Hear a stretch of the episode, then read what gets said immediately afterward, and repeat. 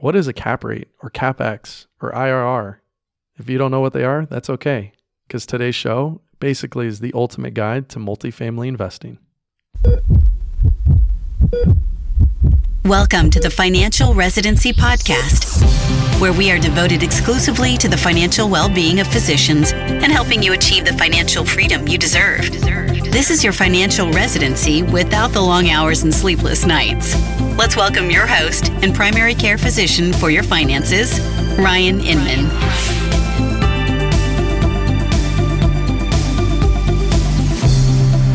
What's up, everyone? Really excited to come with you with today's show because this show, while it's a little bit longer, is action packed with such amazing content. I think you guys are going to absolutely love it. So, I'm talking with two of the partners from Inzo Multifamily, uh, Sapan Talati and Veena Jetti. And we get into the details from a high level. We start at, you know, what we're looking at in terms of what is multifamily, what do we mean, all the way down to how do they analyze deals, and how do they find deals and vet markets and what does the financing structure look like on the back end. This is really like the ultimate guide to multifamily investing. They did an amazing job. It was such a pleasure to talk with these two. I do want to give a little bit more disclosure and disclaimer for this type of show. So understand that everything here is educational in nature. Everything is hypothetical. Please consult your attorney, your CPA, your financial advisor, hopefully a fee only financial advisor before acting on anything. Please understand that the numbers here are all sample numbers. Nothing is real, and there's no pitch to invest or to do anything like that. This is just really high quality information into an industry that is somewhat tough to get into if you're just starting out, especially if you're a physician, to do this type of stuff on your own is, is very difficult. And it's hard to get really accurate, live, great information. So these two share all their knowledge. It's amazing. Let's jump right in and talk all about multifamily investing with the two partners from Inzo Multifamily.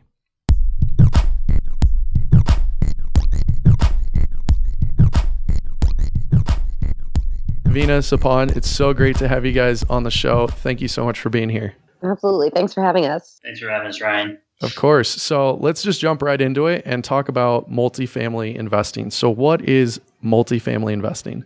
Yeah, so that's like the million dollar question. I um, was talking to a friend last night who's on my Facebook, and he was like, I keep seeing you say multifamily. Do you mean that multiple families get together and buy a piece of real estate? Yes.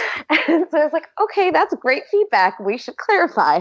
So when we say multifamily investing, we mean apartment complexes. So you'll see high rises in Manhattan all the way to two story buildings in the Dallas area. Uh, multifamily is just a conglomerate of housing that is not individually owned like a condo would be. So we invest in multifamily. We like it as an asset class.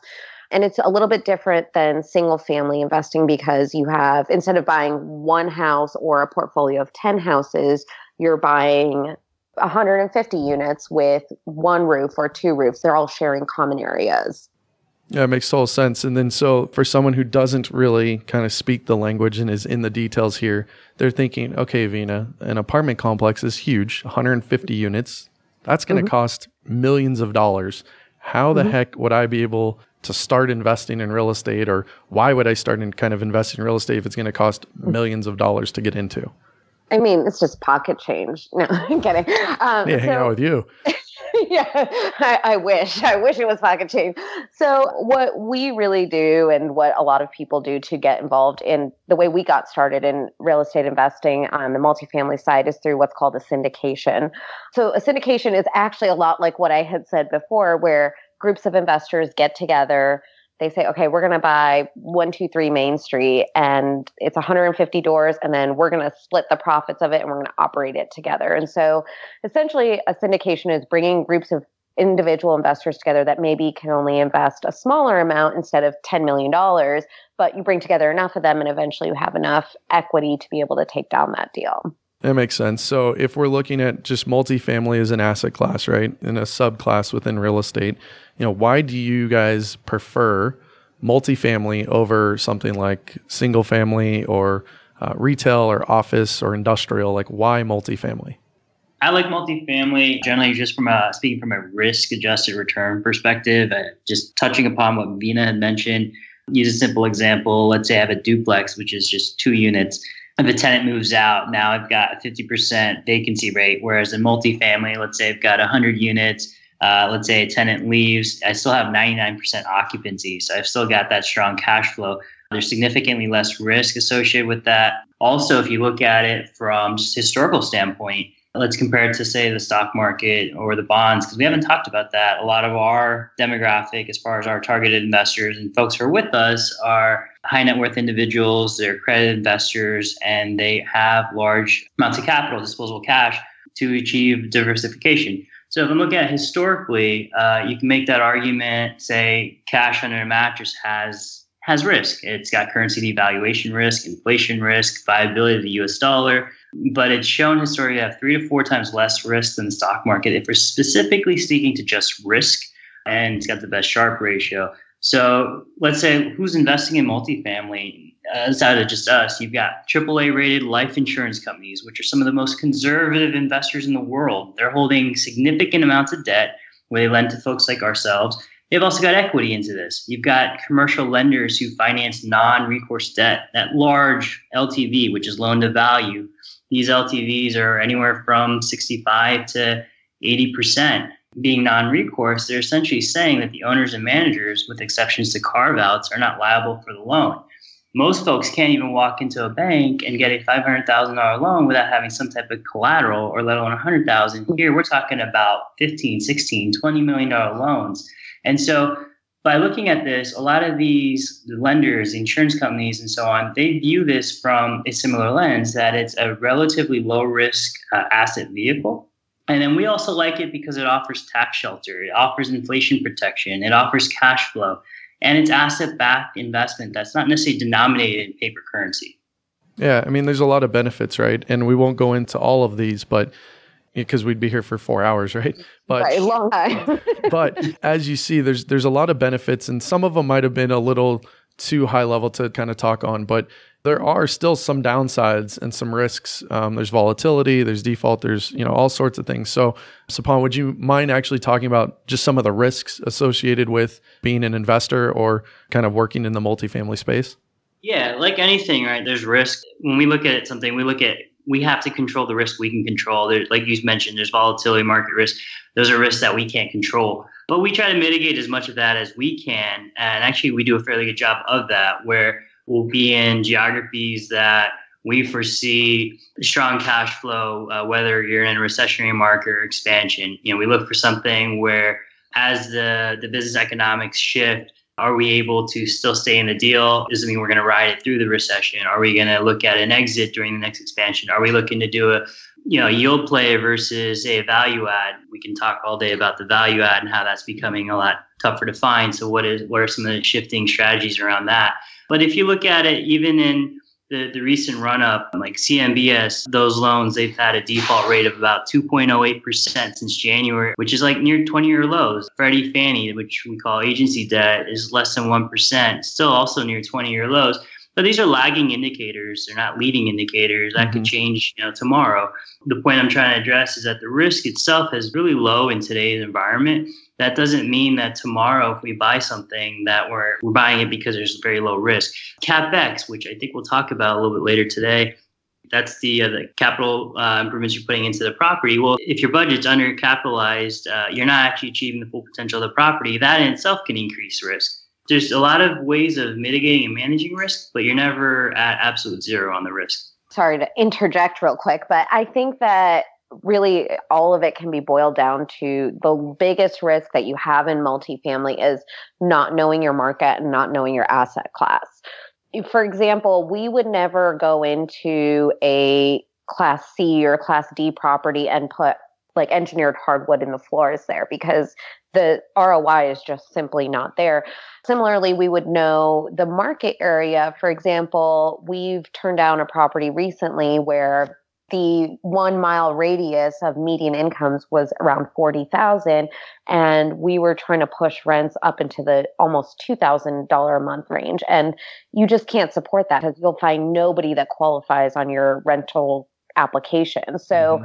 you know, things like that, knowing your market, I think is so important. Knowing what other assets in the same area are doing, also really important. And, you know, it takes a lot of time and diligence to get those factors. But, Sapan, wouldn't you agree that that's kind of the big one that can be what makes or breaks a deal?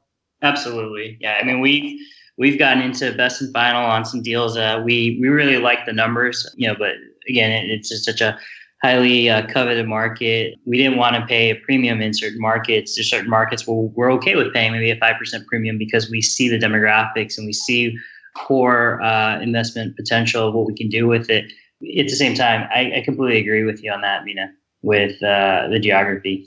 Mm-hmm. Well, and as you're talking, like, so a couple of things. One is if you're willing to pay a 5% premium, like, you're obviously looking at it and go, well, you know, because in multifamily, you can almost control the income and, and what a property is worth. And I know we'll talk about cap rate in a little bit, but you know, if you mm-hmm. improve the property, improve rents, decrease expenses, all of a sudden that building is worth the whole building is worth mm-hmm. a whole lot more than, mm-hmm. than when you had purchased it. So even if you're paying a little bit extra, but you know, real estate, you guys can obviously speak on it is you make your money when you buy, not when you sell.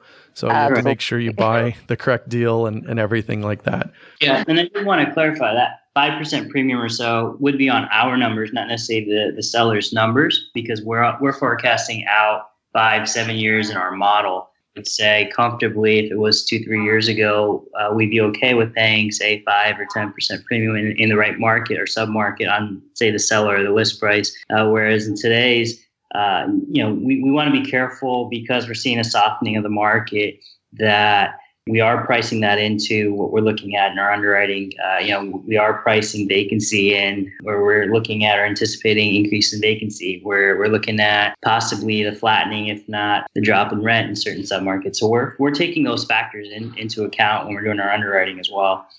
Yeah, and we'll get into some of the terminology, but but Veena, you sure. said you know C and D properties. Uh, mm-hmm. Can you just let people know like what you mean by that? Yeah. So when we look at assets, um, there's like four major categories that we subcategorize them into. So first one is an A, B, C, and the fourth surprise is a D. So hmm. pretty easy to follow delineation, but it's a little bit more subjective to kind of what your metrics are. But you will essentially categorize the properties based on location and the actual asset. So, for example, if you have a 2017 build with, you know, pools and gyms and dog parks in the middle of nowhere, I can't think of a middle of nowhere market that I want to single out right at this moment, but in a middle of nowhere market where there's no job growth, there's a population of, you know, 50,000 people or less, but there's 200 units in that. That's an A property according to the asset type, but not according to the location. Mm-hmm. Now, if you have that same property in Times Square, then you have an A asset and an A location. A B asset is going to be a little bit more of a like it's going to be your working demographic. It's going to be people that maybe have two incomes, maybe one or two small kids. Both parents are working, they're saving up for a house, and this might be the last or almost last stop on their way out to buying a house.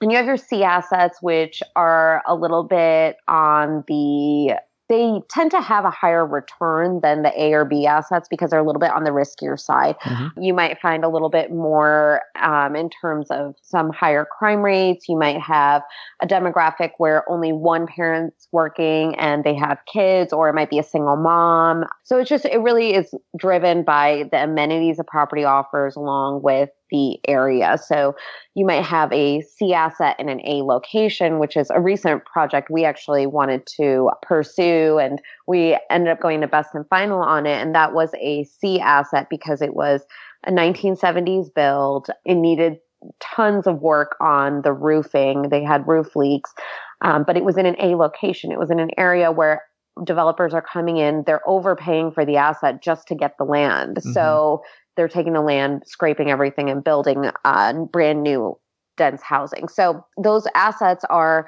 you know, we consider them C assets, but we know in an A location we can push them up to a B or possibly an A, depending on whether it's new development or repositioning of the existing asset. Does that make sense? Yeah, it's a value add that you're bringing in and it, looking at it. Makes total sense. So, so let's kind of recap here. So we've chatted on kind of what it is, what you're looking at, why it's good, why it's bad, you know, the pros and cons of, of this. And so let's say you guys raised some money from some investors, you found a deal. How do you fund a deal now? Let's kind of give the listeners kind of the, the other side of the story. How do you fund a deal on the debt side? Yeah. So um, the way we fund a deal and it's so frustrating because this is literally always the answer with almost hmm. anything is it depends. Yep.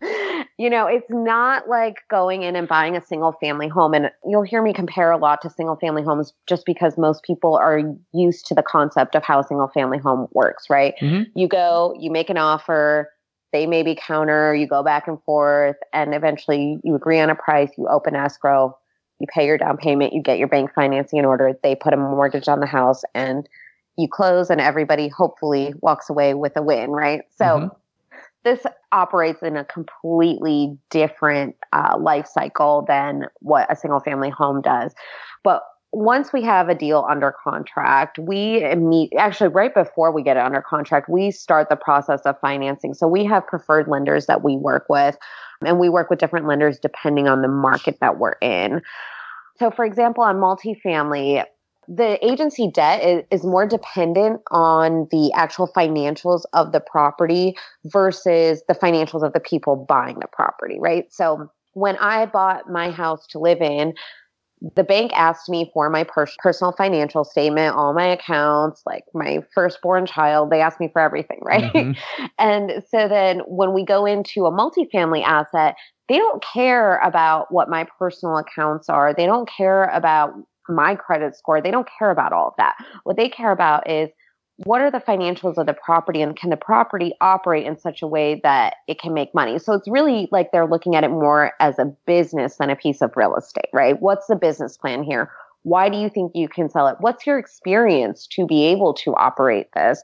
So our resume matters way more than our financials as individuals. So with that being said, one of the things that agency debt, so Fannie and Freddie loans on multifamily requires is that there is what's called the 90 90 rule, right? So that's 90% plus occupancy for 90 days or longer.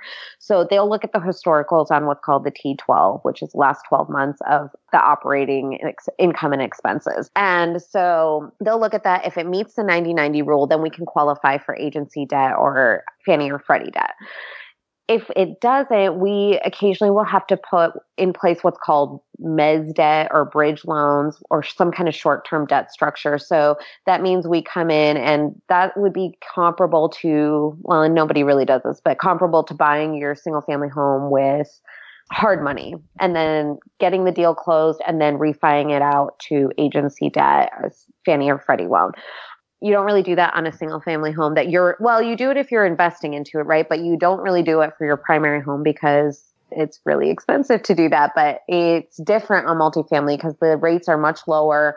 And i know Sapan can probably speak way more to this than i can but we can actually underwrite that in and it's not like a 12% rate like you might see some hard money on a single family home yeah, and Sapan, do you want to maybe jump in and talk about maybe some of the typical structuring that this debt looks like when you put a note on a piece of property? Yeah, at a high level, if it's not necessarily stabilized, that's where we may work with CMBS, like Veena mentioned, or put in a bridge. There's a lot of options that go into that uh, when we're not going the agency debt, where we we try to avoid prepayment. Sometimes we'll do it where it's interest only for the first two years, so we can have what looks like better cash flow up front you know, we may refi that into to agency as we finish our value add component to it.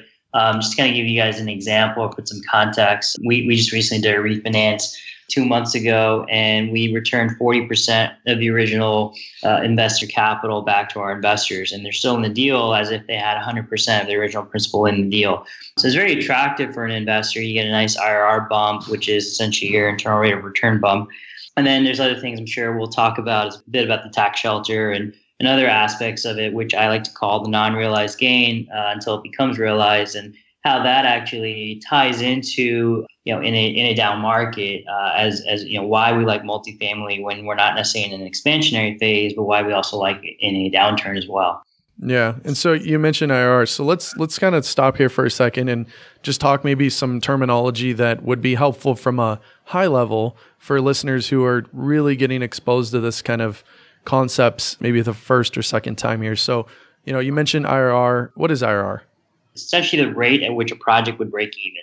And so we use it somewhat in parallel with NPV, which is net present value. Uh, I haven't really seen many multifamily operators use that NPV. Typically, a lot of folks just tend, tend to focus on IRR mm-hmm. and you know what's the IRR that I'm getting on that. Really, it's project cash flow that we uh, compare to our company or our individual's hurdle rate, which is basically what I need to see as the return on that particular investment. So the higher the IRR, the the better it is, right? But it's not necessarily just a straightforward calculation. As we each additional year, you tend to see that IRR go a little bit lower and lower and lower. Uh, a good example would be, let's say I have an IRR of twenty percent over a one year period and thirteen percent over a ten year period.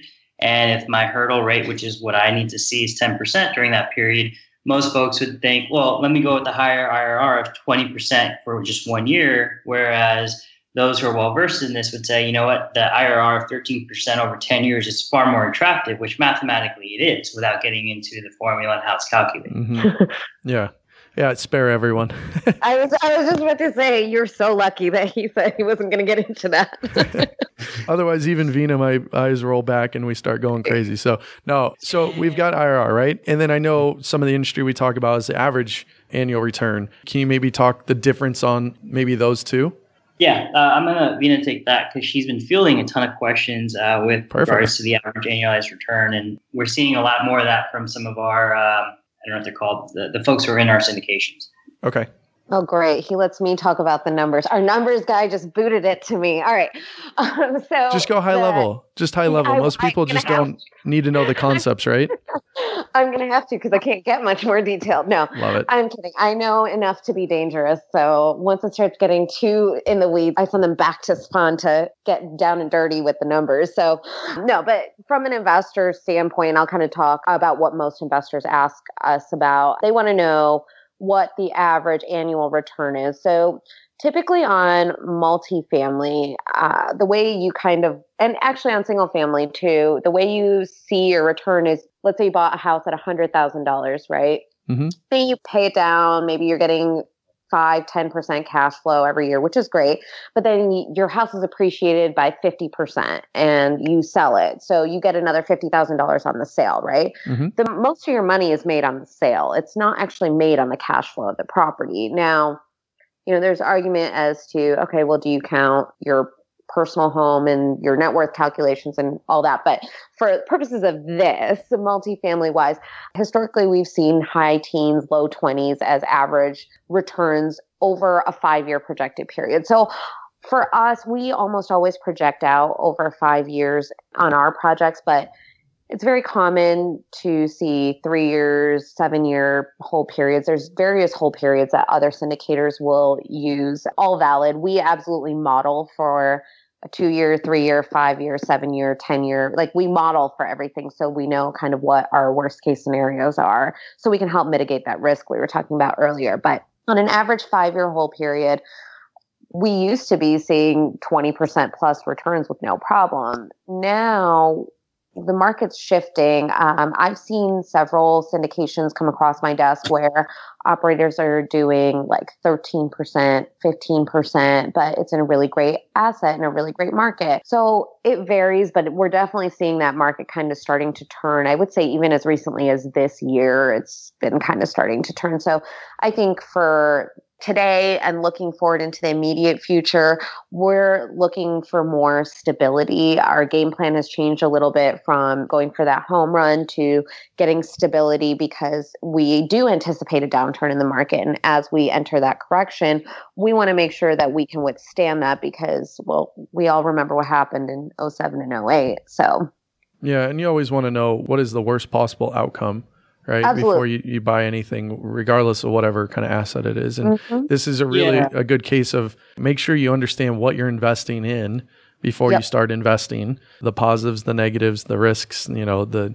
it's not all about the the pie in the sky numbers of um, you know hey we're going to hit uh, you know 22% return or something like yeah. this you know make sure you, you know what kind of risk you're taking to get mm-hmm. that kind of double digit return i mean we see you know my dad's a, a developer and you know what we're mm-hmm. doing right now with some gray shell yeah. buildings here in town the investors that are coming in are wanting to see a 25% return that makes sense because they're taking a ton of risk from a development standpoint. There's a lot of things that happen in development when you're just buying raw land and developing it that are very different even from this, which is extremely yeah. different from just buying, you know, an SFR and calling it a day. Like the SFRs are, I think, the the gateway drug, the entry into they the, really are into it, right? the gateway drug. And then as you start getting further in, as your financial situation improves and your financial acumen improves, and you go mm-hmm. from being a novice to you know somewhat of an expert, you know you're going to start seeking out higher yields, higher returns. But you're going to also yeah. realize that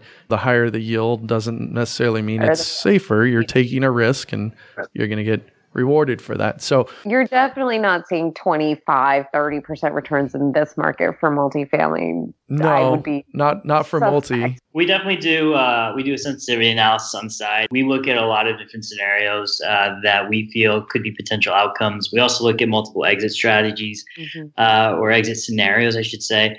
Talking about what Veena mentioned, is it three years, five years, seven years? There's an opportunity to get to exit from three years, and we've got a good game plan in place for what that exit looks like, and then what we can do with the post exit. Then that's something we'll uh, absolutely consider. You know, right now we're very uh, cautious of look, looking at anything at three years, and we're really predicting for it to be around five or seven years in our model because of that, that area of comfortability. But the same thing that comes on the debt side, right? We're not we're not taking any notes that are less than 10 year, doing 10, 12 year notes. So if we need that extra cushion to ride out, say, a rough period on a recession, we've got that ability there without having uh, going back to that risk we talked about, unnecessary risk exposure because now we're faced with a refi and maybe at some unfavorable rates.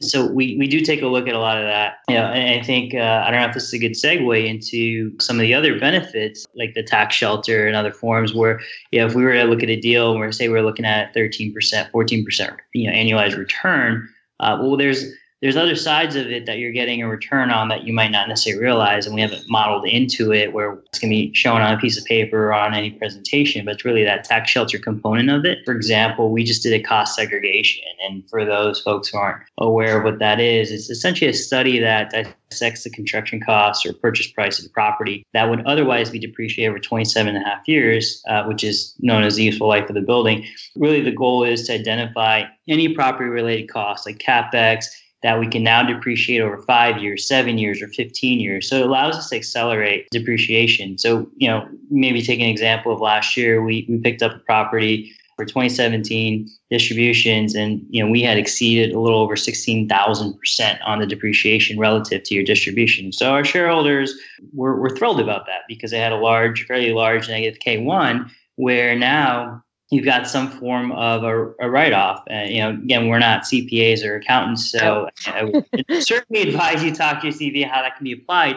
But you know, for anyone that's structured their investment on their end on the personal side in such a manner that they can take advantage of that, that's huge. So if you want to take that as some form of your return along with we do monthly distributions for all of our passives and so you combine that with how, what you got for the year you've definitely come out pretty far ahead yeah, I love it, and and that was a good little segue. I appreciate you uh, you kind of jumping into it. There, there's a He's couple things over you, your job. No, it's all good. Hey, I don't. I'll just sit here. You guys chat. What what am I doing? Right? oh, it's all good. So I I do want to go back though because you guys have mentioned a couple things that I still think mm-hmm. need to be mentioned for people who again are hearing this maybe for the first or few mm-hmm. times here. We did talk about capex, right? Mm-hmm. So can mm-hmm. you guys even just mention what is capex and kind of how do you estimate it? And just give a, a high level on um, yeah so capex is your capital expenditures. So that is what improvements are you putting into the property? And capex is really going to apply to almost any real estate that you're investing money into to bring it up to market standards. So when we look at a capex budget, for example, if we have a B or C quality asset in an A location, we might look at the market and say, okay, uh, we need to add package delivery center, you know, where you can go and enter your code and pick up your packages instead of getting it delivered to the door. So we'll look at that and we'll say, okay, this costs roughly about $12 per user or per box or whatever, can we charge $25 for that a month? So what we'll do is we'll play with different models of where we can really push the NOI or the net operating income of the building. So for example, a dog park, is it going to cost us 15 grand to do that? Carports, is that going to cost us 30 grand to put in carports, but we can get $35 a month for those. So we run various different models with various price points of where we think we can realistically push the rent based on what the capital expenditure is. Now, there are going to be some things like your deferred maintenance where the previous owner just hasn't taken care of certain problems or addressed certain problems that needed to be addressed. Roofs are a big one we see, mm-hmm. ACs, uh, boiler or chiller units, if they have them, depending on the age of the building parking lots are a big one. So you just want to be aware of whatever money you're going to have to put into the property because you have a leaking roof. You have to replace the roof. How much does that cost you? Is it going to be a $100,000 roof or a $500,000 expense? I mean, and those are really important to know because that can make or break your business plan. So I would say when you go into a property, if you're looking at a multifamily, you would look at it the same way you're looking at a single family home in the sense of you're going to want an inspection or you want to walk it with a contractor and or property management so that you can see okay what do we need to do to bring this up to market level if we put purple paint on the walls is it going to get us an extra $10 in rent if we charge for a pool view can we get an extra $10 or are we going to start seeing vacancy go up? So different nuances of the local market. We rely on property management and we also rely on our contractors to help us narrow down what our true costs are so that we can underwrite it in. So I would say for us, what we do is once we're heading into a best and final round, we start tightening up our numbers. So our initial pass at underwriting is very detail oriented, but it's not so detail oriented that I know that we're spending $268,000 on a roof. We might put in 300,000 or 315,000 and then we adjust those numbers going into best and final and we see, oh, okay, we have an extra $100,000 we can go up here. Let's come up on our purchase price by a 100,000. So we start tightening up numbers once we have a good idea that we're getting into that best and final round. We start spending time with contractors, engineers, specialists. If there's foundation issues, we'll start bringing in foundation repair companies to see what that looks like. Any cost that we can foresee, we absolutely put it into our budget. Any cost that we can't foresee, we try to increase it and we like to be conservative, so we always overestimate what our expenses are and we underestimate what our income is.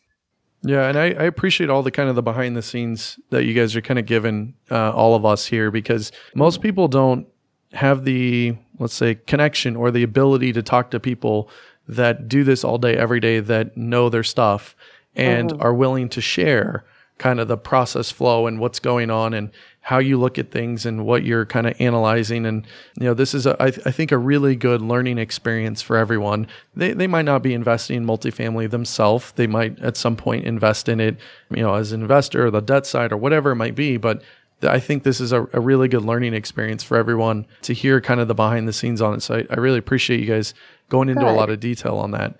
And kind of speaking on process flow, walk me through like the acquisition process. Yeah, so I'll I'll field that one since I have been kind of heavy on acquisitions recently. So, well, first of all, to address your comment before, we appreciate you having us on the show because we can totally geek out talking about yeah. real estate all day long. so you'll have to probably like cut us off at some point. But I actually agree with you. I think a lot of syndicators or a lot of investors don't like to share what their process is, but I think that's such a disservice to the industry because how are people supposed to learn this? We didn't start off knowing all of this. I had the good fortune of having a family that's been investing in real estate for like 35 years. Mm-hmm. So I think it's really important to be open with this knowledge and share it because when other operators operate well, it actually benefits us as well. So we are very interested in having colleagues that we can refer to, especially if there's an investor looking for a specific asset that maybe it's not in our wheelhouse, but hey, you know, Susie Smith over here, she does a great job with this. Let me pass you on And so it's important to us that other people are well versed and really good at what they do as well so that the industry keeps thriving because it benefits all of us. So with that being said, you asked me another question and I totally lost track of it because I went No, it's all good. And it's funny. So we'll, we'll stay with that for a second, right? Because that's kind of my belief and this is why I wanted to have you guys on. You know, for the finance industry, everyone's been sold on this like black box concept, right? For years and years and years. Think back like our parents' age and everything, right? And now like Google exists. And a lot of the stuff in financial planning isn't rocket science. Like it, mm-hmm. it really isn't. It takes some time and dedication and some desire to want to learn some of this stuff. But a good majority of it can be learned through a DIY type approach. And mm-hmm. the more that I kind of give out to people, I'm hoping that it helps educate them, take control over their finances to kind of weed out potentially the bad in the mm-hmm. industry that still exists. And I think yeah. my industry is plagued with terrible people, unfortunately. um, the, the multifamily space or even just real estate in general has some bad apples, but I think it's significantly less because deal mm-hmm. flow will stop coming to them. Banks will stop lending. They'll stop mm-hmm. having partners. Like their reputation is significantly on the line every time you do a deal, every time you pass a lead on. So yeah. I just wanted to kind of touch on that. The question I did ask you though was to kind of was to, to walk me through the acquisition process from like a high level. What does that even look like? That's right. Okay. Yes. So acquisition process. Uh, so I'm going to talk about this as if someone wants to start getting into the active side of multifamily investing. Sure. So their first step is going to be to narrow down markets that you like. And I always like to start with markets that you know or have some connection to that are thriving. There's strong job growth. There's strong indicators the market will continue to thrive. Uh, they're in great locations, locations that you want to own assets in a downturn. You're always thinking about the worst case scenario, right? Because when money's free flowing, then it's great. No one cares. But mm-hmm. when it, what happens when that stops? So I would say first you narrow down your markets. You're not going to be able to be really great in 50 different markets coming off the bat. You need to start with one, maybe two, possibly three that you feel comfortable with, that you know that you're willing to travel to. And you want to start making broker relationships there. You want to start really understanding the market. Why do you like this area? Why don't you like this area? Why do you like one zip code versus another? What where is it in relation to all the job markets? Who lives in those markets? Why do they stay there? What forces them to go to another property? So those are all intricacies of the market, the local market that you want to hone in on. And the more information you have, the better. So we start by learning the market. We then go and we create and foster these broker relationships. A lot of times it takes several, several points of contact, several offers, several deals closing, or a reputation or a track record to be able to get in front of the right brokers because a lot of markets are 60 or 70% controlled by one or two different brokers. And so mm-hmm. you want to know those brokers and you want them to know you.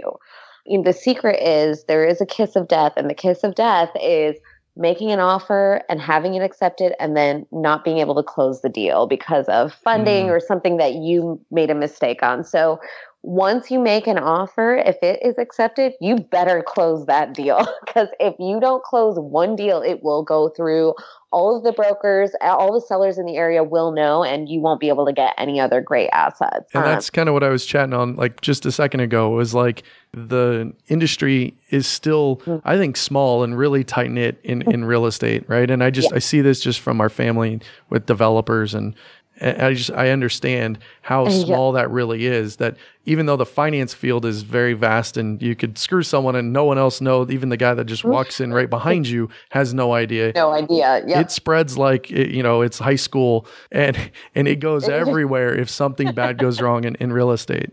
Yeah, we're like mean girls over here. We, we will all talk about it. That's how it works. Uh, no, but I mean, yeah, and you do, your reputation is everything. And so even for us, we are very, very careful. If we take on an asset, we know we're closing it. Come hell or high water, it's getting closed. Mm-hmm. And that is absolutely the kiss of death. And everybody starts uh, hearing about it. You're absolutely right. It's not just the brokers, lenders will learn about it, other investors will learn about it, syndicators, like everyone will start hearing about it. So and deals do fall out of contract. It wouldn't be unusual for a deal to fall out of contract, but it better not be because of something that you messed up or that you could have prevented. Yeah, so. you didn't have your financing in order or you In ran order. numbers incorrectly and you know you made a Mhm. horrible offer based on that. I mean, there's Yeah. a number of things, right? But if you come down and you start to do soils and you look like, oh man, it's, there was toxic waste here, like, yeah, you're not going to close. I mean, that wasn't disclosed or, So we Yeah. carve out certain things like if there's something structural we just can't see we might not it might not even affect closing it may just affect where the purchase price of the asset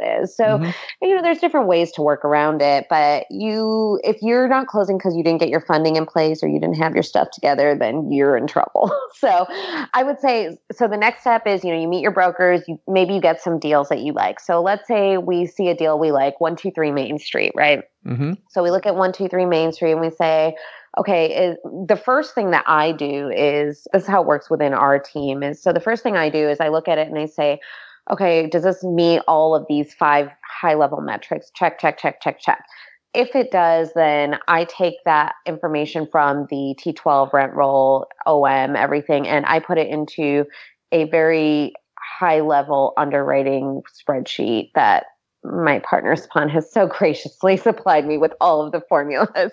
So for me, it's easy. I just put number, number, number, number, and I transfer everything over. If the numbers still look good and it still meets like kind of our metric of what I think our investors at that moment are expecting or looking for, because I interact with our investors frequently. So Mhm. I have a really strong idea of what the, what they're looking for, what their tolerance is, what they want to see.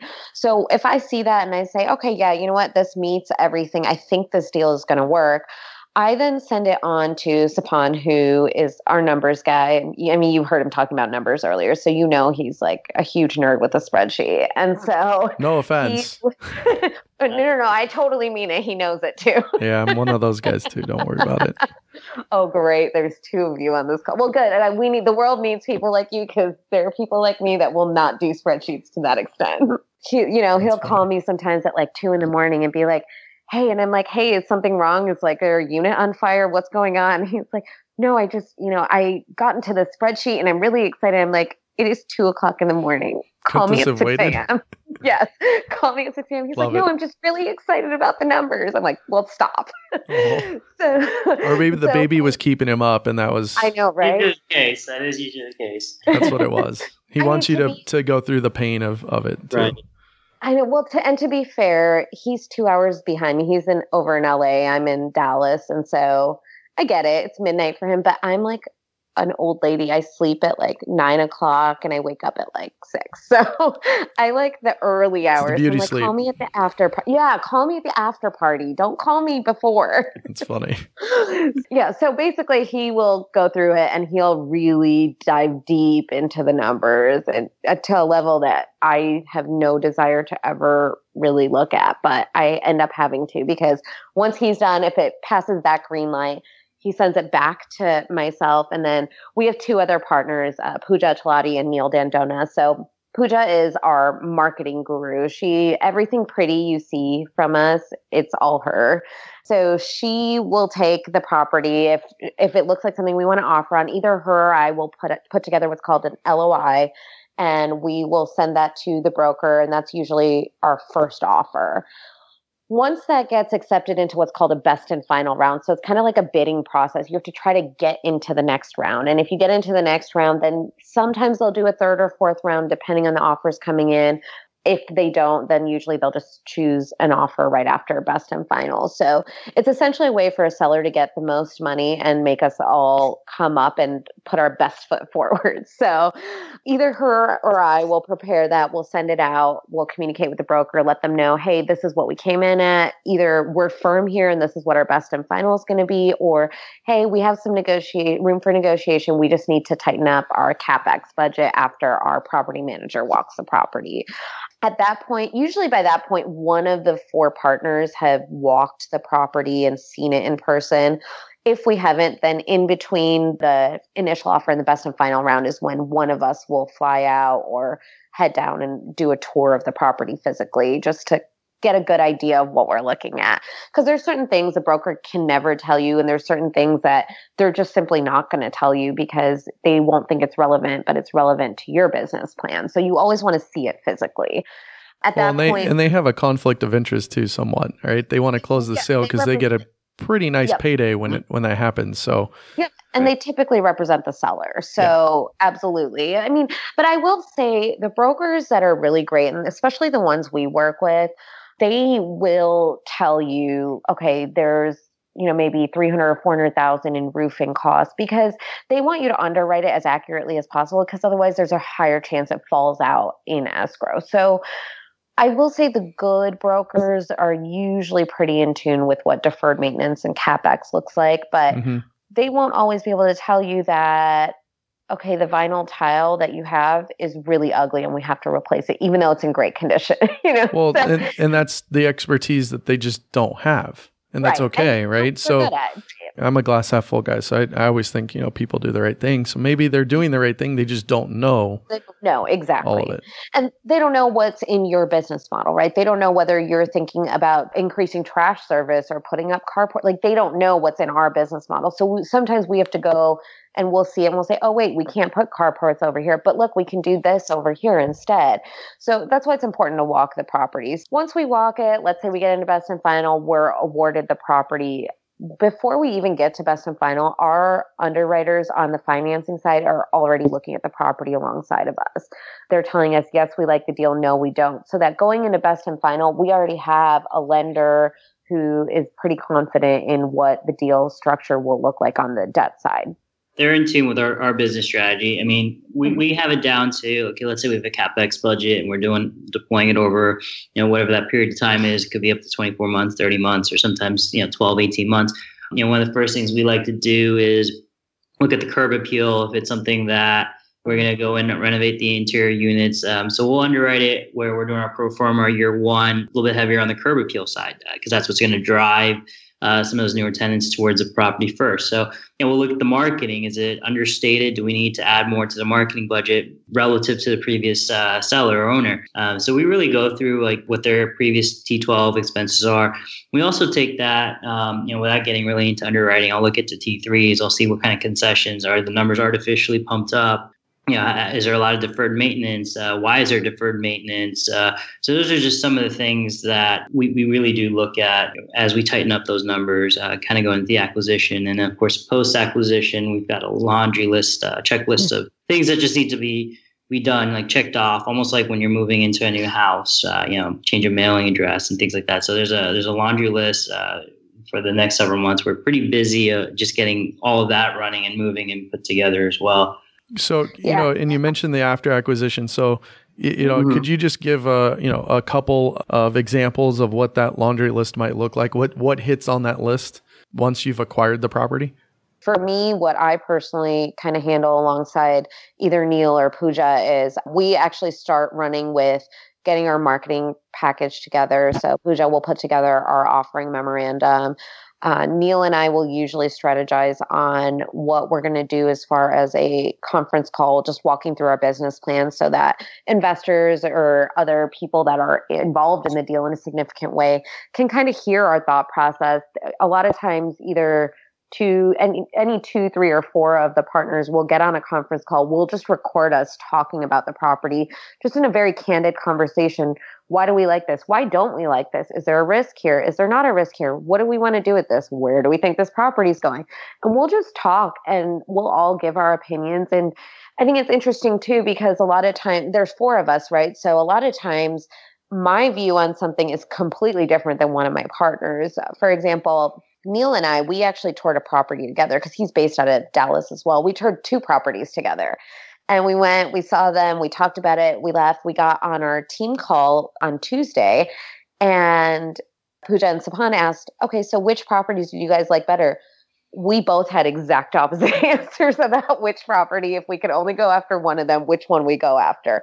So it's kind of nice because it's an internal checkpoint for us where we start saying, okay, but this is why I like this. And then someone says, but no, you're forgetting about this risk. And so we go back and forth. So we start getting a conference call together where we talk about our business plan so that people know that we've really thought this through. This isn't something we did on a whim because it's, you know, a Thursday we decided to buy this. So we get that conference call going. We immediately start the lawyers on all paperwork and on the investor side and on the purchase agreement side. Once that's in place, we start inspections, we start getting our contractors through, we contract with property management, um, lending is obviously running at 100 miles a minute all the time, but we mostly have an idea of what we're looking at going into the deal. So it's not usually a surprise coming out on the other side of being awarded the deal. Right. Yeah. I'll give you an example. It could be maid service agreements. It could be carpet agreements. It could be turnkey agreements, painting agreements. You know, we may have a mm-hmm.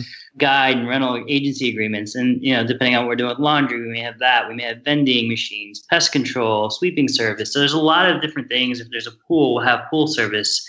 Uh, just kind of name some of the contractor services. And if we're talking about uh, just other legal docs, it would be getting those things in order, like the utility letters, zoning letters, you know, seller certification. So there's a lot that goes on that Yeah. yeah.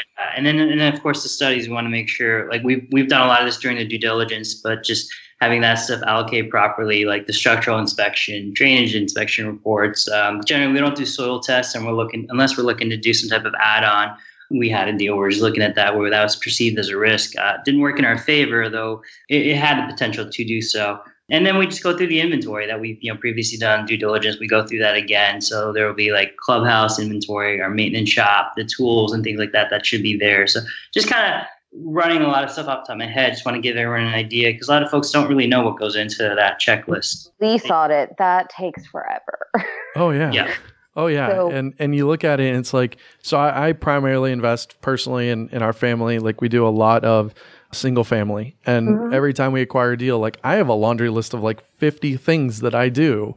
And mm-hmm. that's one door, right? Yeah. So when you have 150 doors, it's totally different. There's a lot bigger thing. And I, it's funny you mentioned soils, and I know I mentioned it earlier in the show. Um, that's like a more of a development thing. You guys are more buying, and you don't really add on as much. You're you're kind of looking at what's existing. Um, mm-hmm. So it's just funny how even inside real estate things are different there. So Veena, you mentioned management of the property, right? Yeah. So who manages typically and how does that work and how, how do you guys kind of structure that or at least speak from a high level on, on how that works? Yeah. So property management. So this is actually the reason that we love multifamily compared to single family homes, right? And both of us have single family home portfolios. So we have done that already. But I would say the biggest blessing for me, and I use professional management on all of my single family properties, but I still have to respond with, okay, this tenant broke the toilet. Like I just had a tenant recently say that they tried to replace the toilet themselves and totally messed it up. And so now property management calls me asking me for not to exceed amount to send their person out. And I have to be like, okay, well, make sure you're billing back the tenant for this because this is their fault. Mm-hmm. But I still have to oversee property management. In the case of multifamily, it's very different because you have a leaky faucet. They're not going to call me to find out if I approve, you know, $100 fix and whatnot. It goes into our budget. We can see the numbers and we review the budget and the financials with property management often. And as we see certain trends, if we start seeing an increase in one expense, we say, hey, wait a second, what's happening here? And we try to find out what those outliers are. Was there a one time expense or is this something that's ongoing? Is this mismanagement of the property?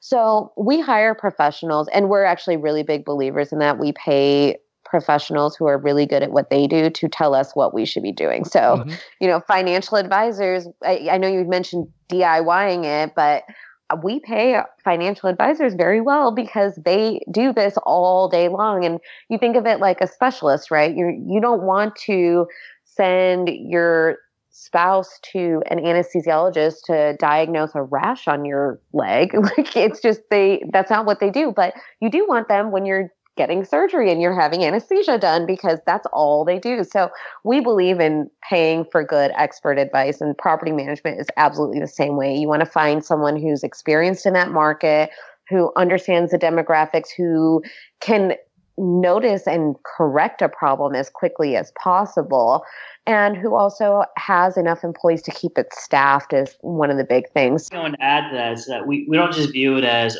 we get different property management for different properties. Uh, we, we're working with them even on on deals that we don't even have under contract yes. because you know, we're looking at numbers. We're talking all the time. Hey, this you know, we just sold this or we just moved into this one and here's where we're at. Here's what we're seeing here. What are you guys seeing? And, and it really helps us shape up underwriting, shape our model, see what we're looking to, you know, where we want to be uh, in that submarket. Do we want to still be there or not? Because they've got vast data set. A property management company's got 15, 20,000 units. That's a lot of real time data. It's like myself who loves spreadsheets. Guess what? That's a lot of useful information for me versus just using comps that we may have pulled off the CoStar or, or you know just comps in general that you find on Google. Um, you know, all these things have value. It's just I look at the big picture as a whole and how can all of this together, you know, really be packaged into something that's meaningful for us.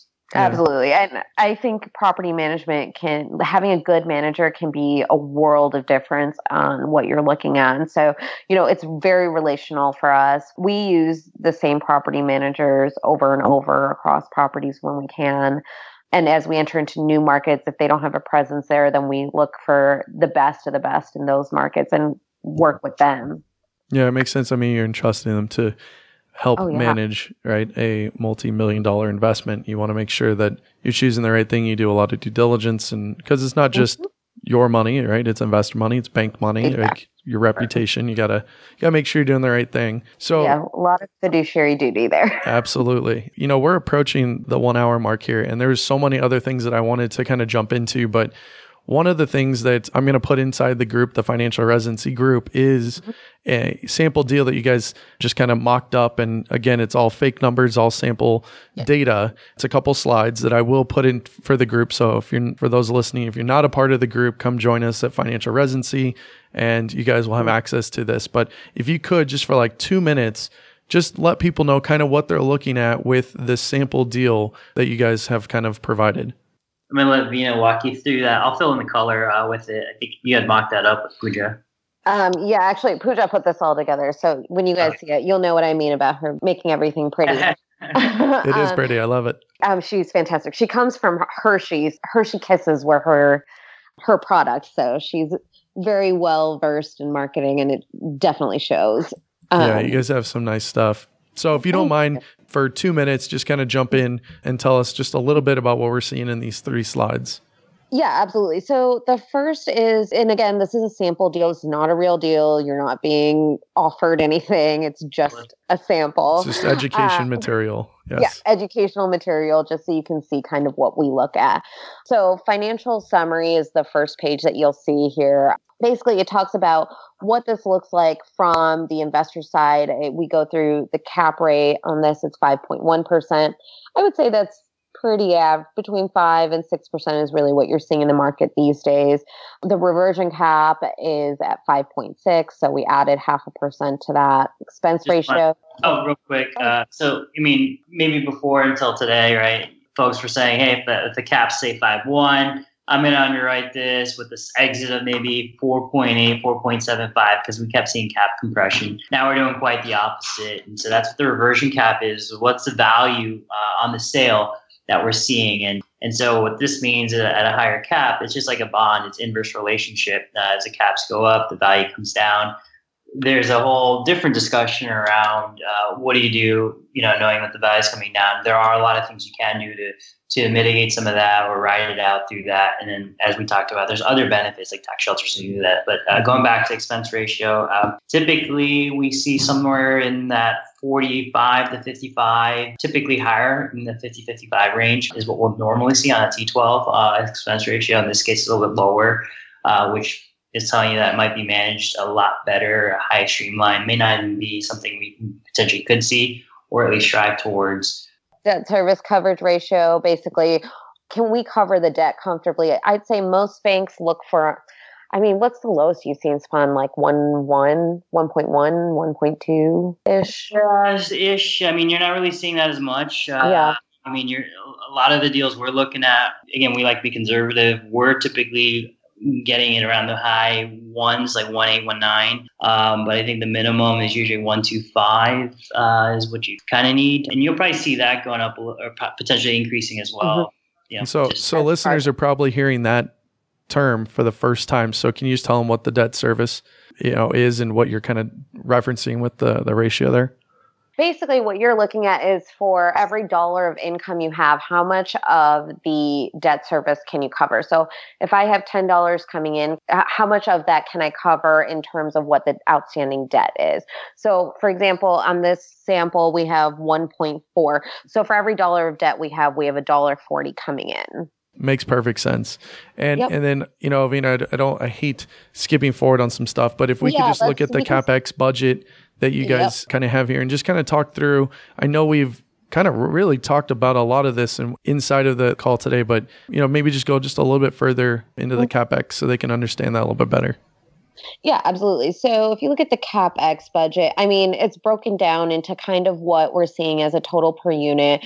Now, we take a lot of these numbers from real time data because we have so many units. We know what it typically is going to cost, mm-hmm. for example, to put vinyl flooring in the Dallas market. We already know those numbers because we've done it across so many units. So a lot of this will be real data for us, not projected data. But you know, some of the things that we're seeing now, the USB outlets in the kitchen, backsplashes. I didn't know that backsplashes were so coveted until I started putting them in, but people love them, so we yeah. spent some money there. And it's just, you know, changing the changing tastes of the area. So before, you know, browns and woods were really in and now it's all about the quartz the clean lines the grays. So you know those are things that we look at. We look at what the market calls for and we i mean the capex budget is fairly self-explanatory. For example, carports, we're going to put in 68 on this at a cost of about 118,000.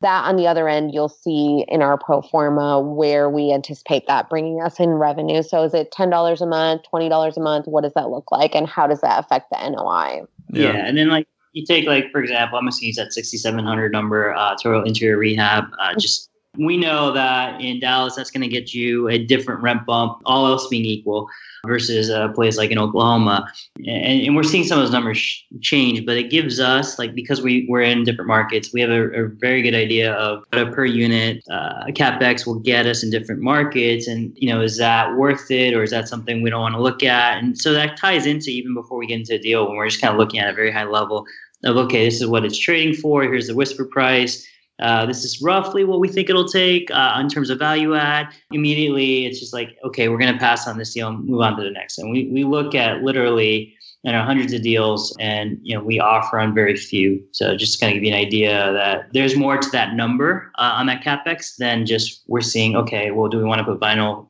plank? Yeah. oh yeah, there's there's a lot more to this, right? But yeah. this is a good sample for everyone to see because when you talk about capex, and even if you're talking about, well, this is what we're doing inside, it's hard to really visualize it and that's why I was saying let's let's get a sample, you know, sample data. Everything is fake inside this, but yep. you get at least a good overview of like, oh, okay, you know, you're talking about like shower heads and lighting and mm-hmm. fixtures and you know, I just think it's it's a good thing for people to see, and so I'll definitely make sure I put it inside of uh, the financial residency group so everyone can take a look at it and um, at least have something tangible as they're kind of going through uh, the show and trying to understand you know Absolutely. what we've been kind of discussing. So the last it's little bit here explanatory so it should be easy to follow through yeah i totally agree it's just it's always something you know some people are audio some people are visual learners so yeah. it's always nice to have some other outlets front of you. yep so, you know, I want to end the show with you guys just telling a little bit about what you guys are doing at Enzo and I'll just maybe kind of wrap it up here,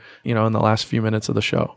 Enzo multifamily is probably gearing up, hopefully, to do a bigger year this year than we did last year last year we did just over 100 million in assets multifamily assets specifically but we're looking to increase that this year and we're actually getting prepped to go into this downturn. I know we keep talking like doom and gloom going into the downturn, but we are internally preparing for that so that we can take advantage of, you know, any downturn that is there because then we can acquire more assets. Basically, I would say for all four of us as partners, we are really into the educational aspect right now. We love just talking about what we do. So we have been really involved in these Facebook groups, much like your group, Ryan, which we have loved because it gives us access to people who are also as excited and as passionate about what we're doing. So we take a lot of time to help people underwrite their own deals. Uh, anytime someone's looking to invest into a deal that's operated by somebody else, I always tell them, you know, send it over to me. I'm happy to take a look at it and give you some feedback or some good questions to ask. For our stuff, we do send out educational materials in newsletters. Luckily, it's only like once a month. So you're not going to get 17 emails from us a day. Uh, and our newsletter is on our website at enzomultifamily.com. But I, I do want to say, too, for you, Ryan, I think the space that you're providing for this is so important and i know it's you know physician centered and as somebody who's married to a physician I could say that if I wasn't involved in investing or just fi- the financial world in general, my degrees in finance, if I wasn't involved in it, I don't think I would know where to start. And I think the feedback that I get from so many of my friends that are in the group is it's just a wealth of knowledge and it's a safe space to ask questions. My sister Priya, she's married to a cardiology fellow and she's always calling me and she's like, Hey, did you see that one post in the group? What does this mean? And, you know, she's just, she loves talking about it now and she would have never approached any of these questions. So I think education is the big thing that I see a lot of the quote unquote experts or people that are really great in their respective fields.